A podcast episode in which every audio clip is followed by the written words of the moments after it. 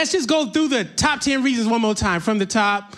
We believe that there is a great gift in coming to church. Um, again, in person, virtually, but just being together. Everybody say number 10. Number 10. Communal prayer. Clap it up for communal prayer, everybody. There's a great gift in praying together. Everybody say. Number nine. Inspirational music. Clap it up for some good music, y'all. And you know, we we we're debuting karaoke, you know, worship because we think it's a cool way to get some of us just to sing out loud. How many know when you go to do karaoke in them little karaoke bars, we just lose ourselves? How many lose yourself in the karaoke bar, right? I mean, closing your eyes and just all into it. And then you get here at church and you like, you know, scared to even rock. I bet you we had a Beyonce karaoke night. Some of y'all just be just be out. You don't even know that when you paid them thousand dollars for them tickets, you had a karaoke concert. All right, I'm gonna stop messing with y'all. Number eight reason why we come to church meet and reconnect. How many glad that you live in community with some people where you can know every week, sometimes I want to go, where everybody knows my name. Wish I had a, wish I had the spirit of cheers up in here. And you always what? Mm-hmm. See, that's the, now we dating ourselves. Some of y'all don't even know who we talking about. But I found out that Cheers is on Netflix and it's on CBS. So you can Cheers, one of the greatest shows ever, ever done. And its theme music every week puts you in a spirit of just belonging. So even if you just watch it for the opening session, it'll remind you. All right, the seventh reason why we come to church is for family ministry. And we believe, again, that it is our job as a community to love all of our children, all of our teenagers, all of our young adults, all of our families, no matter how you are constructed, no matter how you are uh, pulled together, that God loves families, however families are created. And so we affirm all of our families and all of our different modes and ways, and we want to be a blessing to all of our families. Number six reason why we come to church connect to justice and service opportunities. We don't believe the churches should just be about you coming just to only get your own spiritual life in place, but we think we are called to be a part of the church so we can be a blessing to other people. And the legacy of church, particularly in the African American tradition, the black church tradition, is that we have always been a church that cares about justice cares about correcting wrongs, getting inspired, and collectively pulling our resources and our wisdom together. And so connecting to justice and service opportunity is a very important piece. Number five, reason why we should come to church. Inspirational messages. And we heard some today, right? We heard, amen, from Dr. Talani, Dr. Travis, Dr. Jason, Pastor Tanisha. Just messages that inspire you to be a better you reminding yourself that we are always a people in progress, right? And we can always be learning, always be growing. Reason number four charity. The scripture reminds us it's always a blessing to give and not always be in a place to receive. And so then, number three, I'm going to just spend about 10 minutes uh, reading this passage of scripture because we do believe that preaching is a very important part of why we come to church, which would be reason number three. And so I'm going to invite us to go to Romans chapter number 14. And like Pastor Tanisha, I'm just going to read this scripture. But I love this passage of scripture. This is our lectionary passage. It is a passage that has been pulled out of and structured all over the world. The global church is literally preaching from the same group of passages and texts so we can have some form of unity and believe that God is speaking to us all across the world uh, with a collective message, even though that message can come and meet you right where you are in your life. I mean, that's a mighty God, right? The God can give everybody the same message, but that message knows how to take root in your heart wherever you are in your journey. That's the word and the power of the Almighty God. And so, Romans chapter number 14 is where we're going to read. I'm actually going to read the message translation.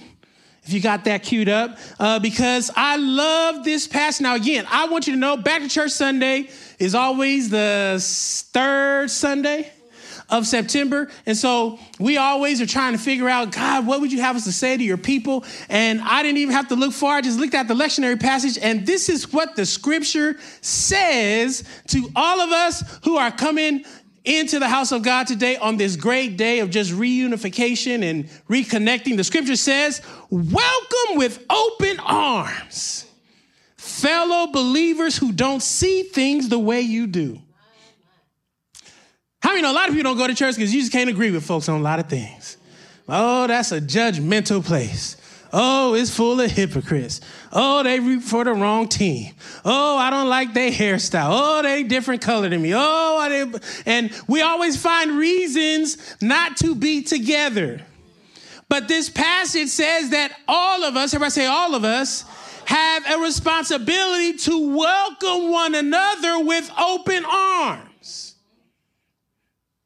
that the ability to be a welcoming human being is not very common in today's United States of America. One could argue it's not very common in today's Bay Area. One could argue it's not very common in whatever block you live on. I'm not gonna go in your house because I ain't trying to start no problems. But the key is we are called as God's people to be welcoming to one another, to live in a way, listen, the scripture says, where even we don't see things the way you do, we don't jump all over them every time they do or say something you don't agree with. Even when it seems that they are strong on opinions but weak in the faith department. Remember, this is so good. Listen to this. Remember, they have their own history to deal with.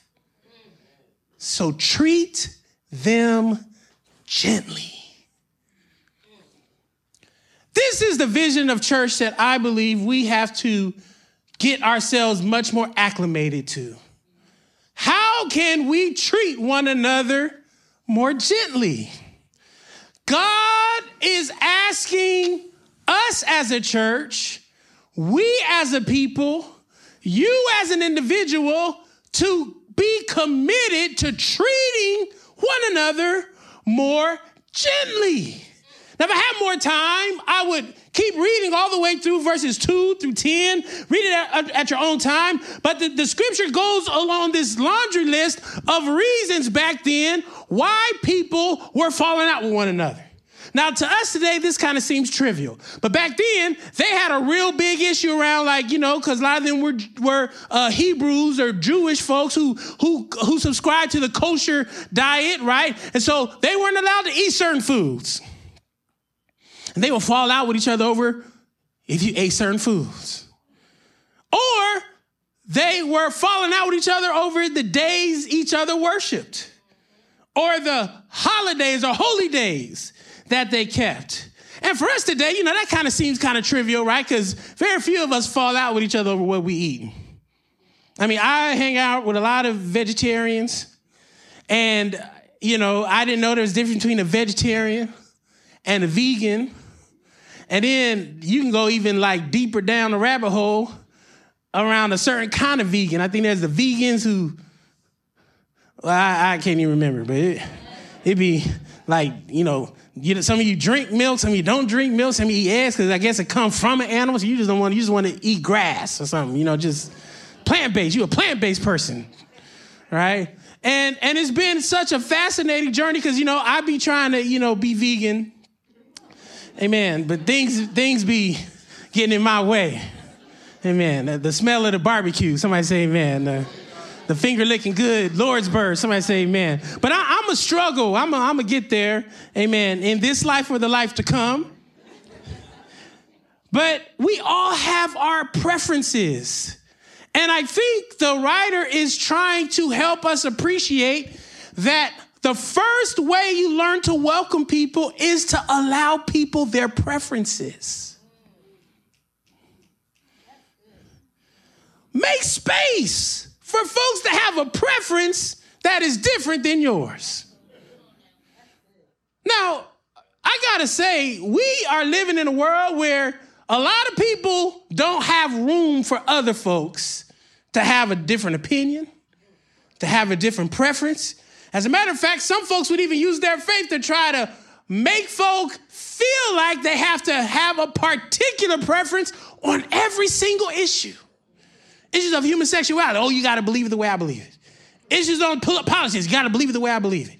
Issues on the economy, you gotta believe it the way I believe it. Issues on gender, you gotta believe it the way I believe it. And what I have found is that if we are only focusing on what we don't agree, then we are often crowding out the opportunities for us to be welcoming to one another. What I appreciate about God's call to us is that we must be willing to inhabit spaces and build community, even with people we may not agree with, and learn how can I be welcoming to you? How can I have a conversation with you long enough to find some places we do agree. And rather than when I see you, every time I see you, I'm focusing on the things that we don't agree on. Anybody ever met someone who every time they see you there, you just hate to see them coming? Like, oh, here we go. It's about to be an argument. it could be family reunions. It could be your job. It, it could be, it's like, oh my goodness, we about to argue about something trivial or something important. I'm one of these people that believe that there always is an opportunity for common ground. And as followers of Jesus, as people of faith, we must exercise the gift and the art of finding common ground. Why? Because I'm going to jump down to first number 17. God's kingdom. This is uh, the Apostle Paul uh, kind of summing it all up because I'm sure Paul was on a bit of a time schedule just like we are today. So Paul just cut to the chase. This is what Paul says God's kingdom isn't a matter of what you put in your stomach, for goodness sake. It's what God does with your life as God sets it right. It's about what God is doing in your life when God puts it together. It's about what God is doing in your life when God completes whatever God is doing with joy. I and we can welcome one another because we can all agree that God is working on me. And God is working on you. And the work that God is doing is always completed with joy. That there's joy in God's work in your life that there's peace in God's work in your life. And your task is not to be single minded, but your task is to realize that God, I am willing to build community with other people. Why? Because it's my responsibility to be open arms and welcoming. It's my responsibility to keep reminding myself that God, if you're working on me, and how many can be real that God is working on you? Look, just look around the room, right? Now, if you know God's working on you, and I don't mean no harm, I want you to take this wrong way, but you know God's working on you because you are a piece of work. Hello, somebody. I think I preached that sermon one time. Look at your neighbor, telling you ain't you a piece of work. Just look at tell you a piece of work. Tell him that's okay. Don't shake your head though when you tell him that. Just telling you, the pastor told me to tell you a piece of work today. I just, don't be mad at me. I'm just trying to follow instructions.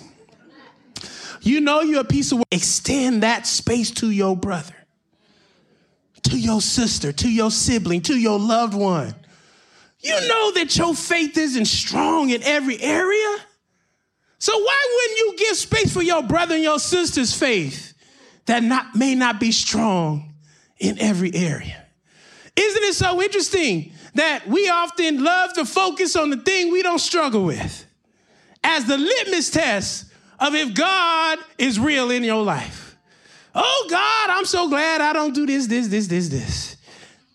Oh God, I'm so glad I don't do this, this, this, this, this. And then when your thing come up, you be like, oh, but God, you you understand me, God, you know. Man, you gotta we gotta understand it. We we work, but yet with your neighbor, your family member, your partner, your children, we can often close our arms to those God is inviting us to leave our arms open to. And there is a real issue of isolation and loneliness in the world today. You can be surrounded by people and still feel alone. You could be working in a in an office vibrant with all kind of folk and still feel isolated. You could be living in a house with kids and a partner or a dog. Everybody got an emotional dog. because there's an issue with loneliness. I had a partner tell me, like, man, right, you need to get up on that emotional dog. you know, the dog, this dog love me no matter what, whenever, wherever, whatever I'm going through. I ain't, I ain't got to say nothing. The dog just hop up in my lap. Said, ain't that something? I'm not gonna do no dog though. I'm, I found pets don't have a job, and pets take more than. Well, anyway. No, it's okay. I'll let Pastor Nish and all the other folk, y'all, y'all can have the pets. But my hope, oh, child, sorry. My point is isolation and loneliness is a real thing today. And I want us as Christ followers, wherever you are in the world, to figure out how to be welcoming to other people. You should not be the meanest person on your block, the meanest person on your job, the person nobody wants to cross. Oh, don't talk to them today. They came in today.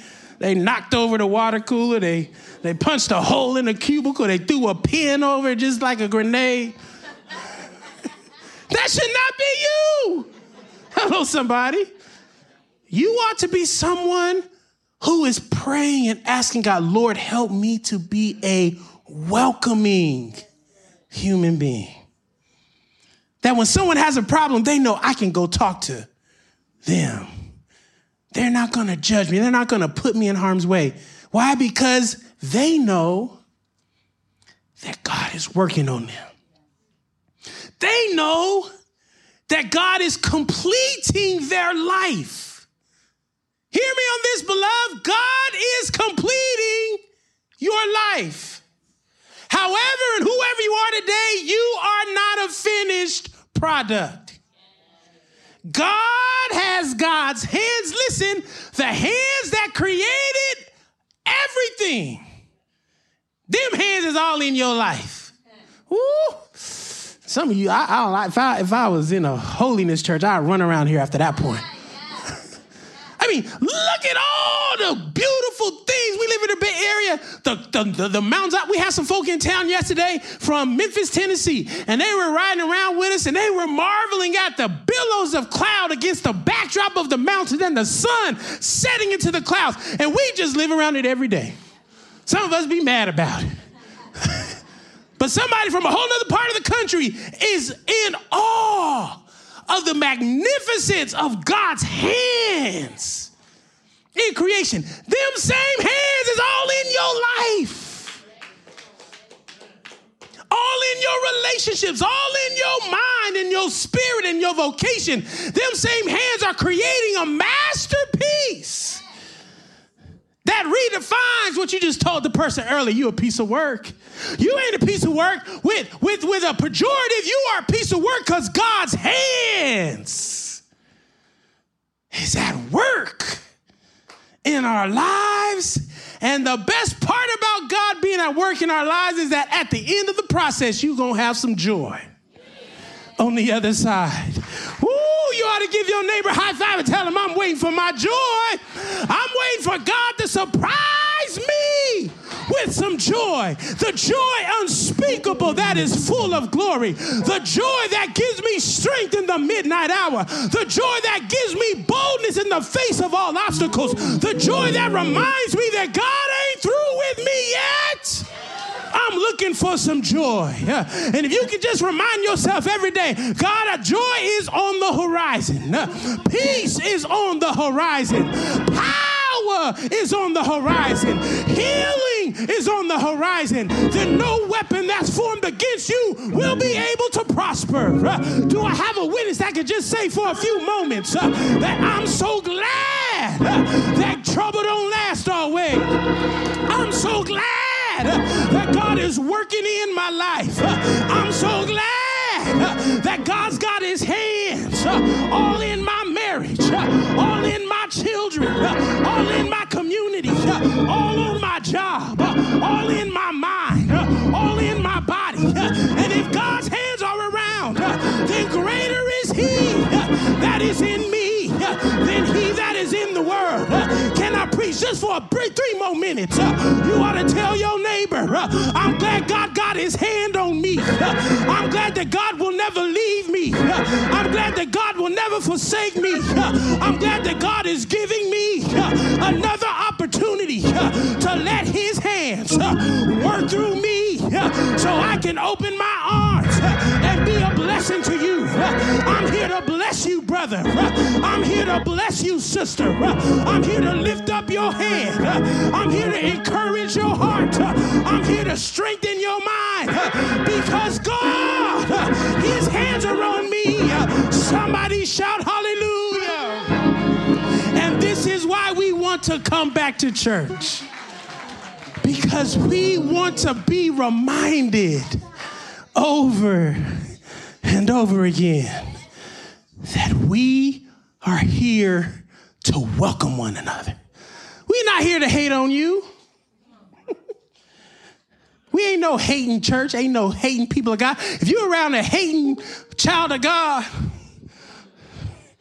you just put some distance. I'm gonna love you from a distance because God's still working on you. Amen. You ain't got to call no name. You run to somebody that ain't, you just God's working on you. I can see it. it's plain for everybody to see. Work on them, Jesus. And you sing a song. Work them over. Please work them over. I know when you get through, they won't be the same. That's a song. We used to sing that song. Some of our songs now got so many cuss words in it, then you realize, man, God working on me too. But we must be people who need to be reminded that I am God's handiwork. You are God's masterpiece. Don't let anybody make you forget that you are God's handiwork. And if you're God's handiwork, then I got to welcome you because I am God's handiwork. And all of us together are God's masterpiece. Let's stand and together let's take a few moments to just be reminded of our collective. If you don't mind, grab the hand of someone next to you. Touch them on their shoulder if you're a little COVID conscious today, or their elbow. But we just want to take a moment just ask God, Lord, remind us today that we are welcoming one another into community, into love, into affirmation and acceptance.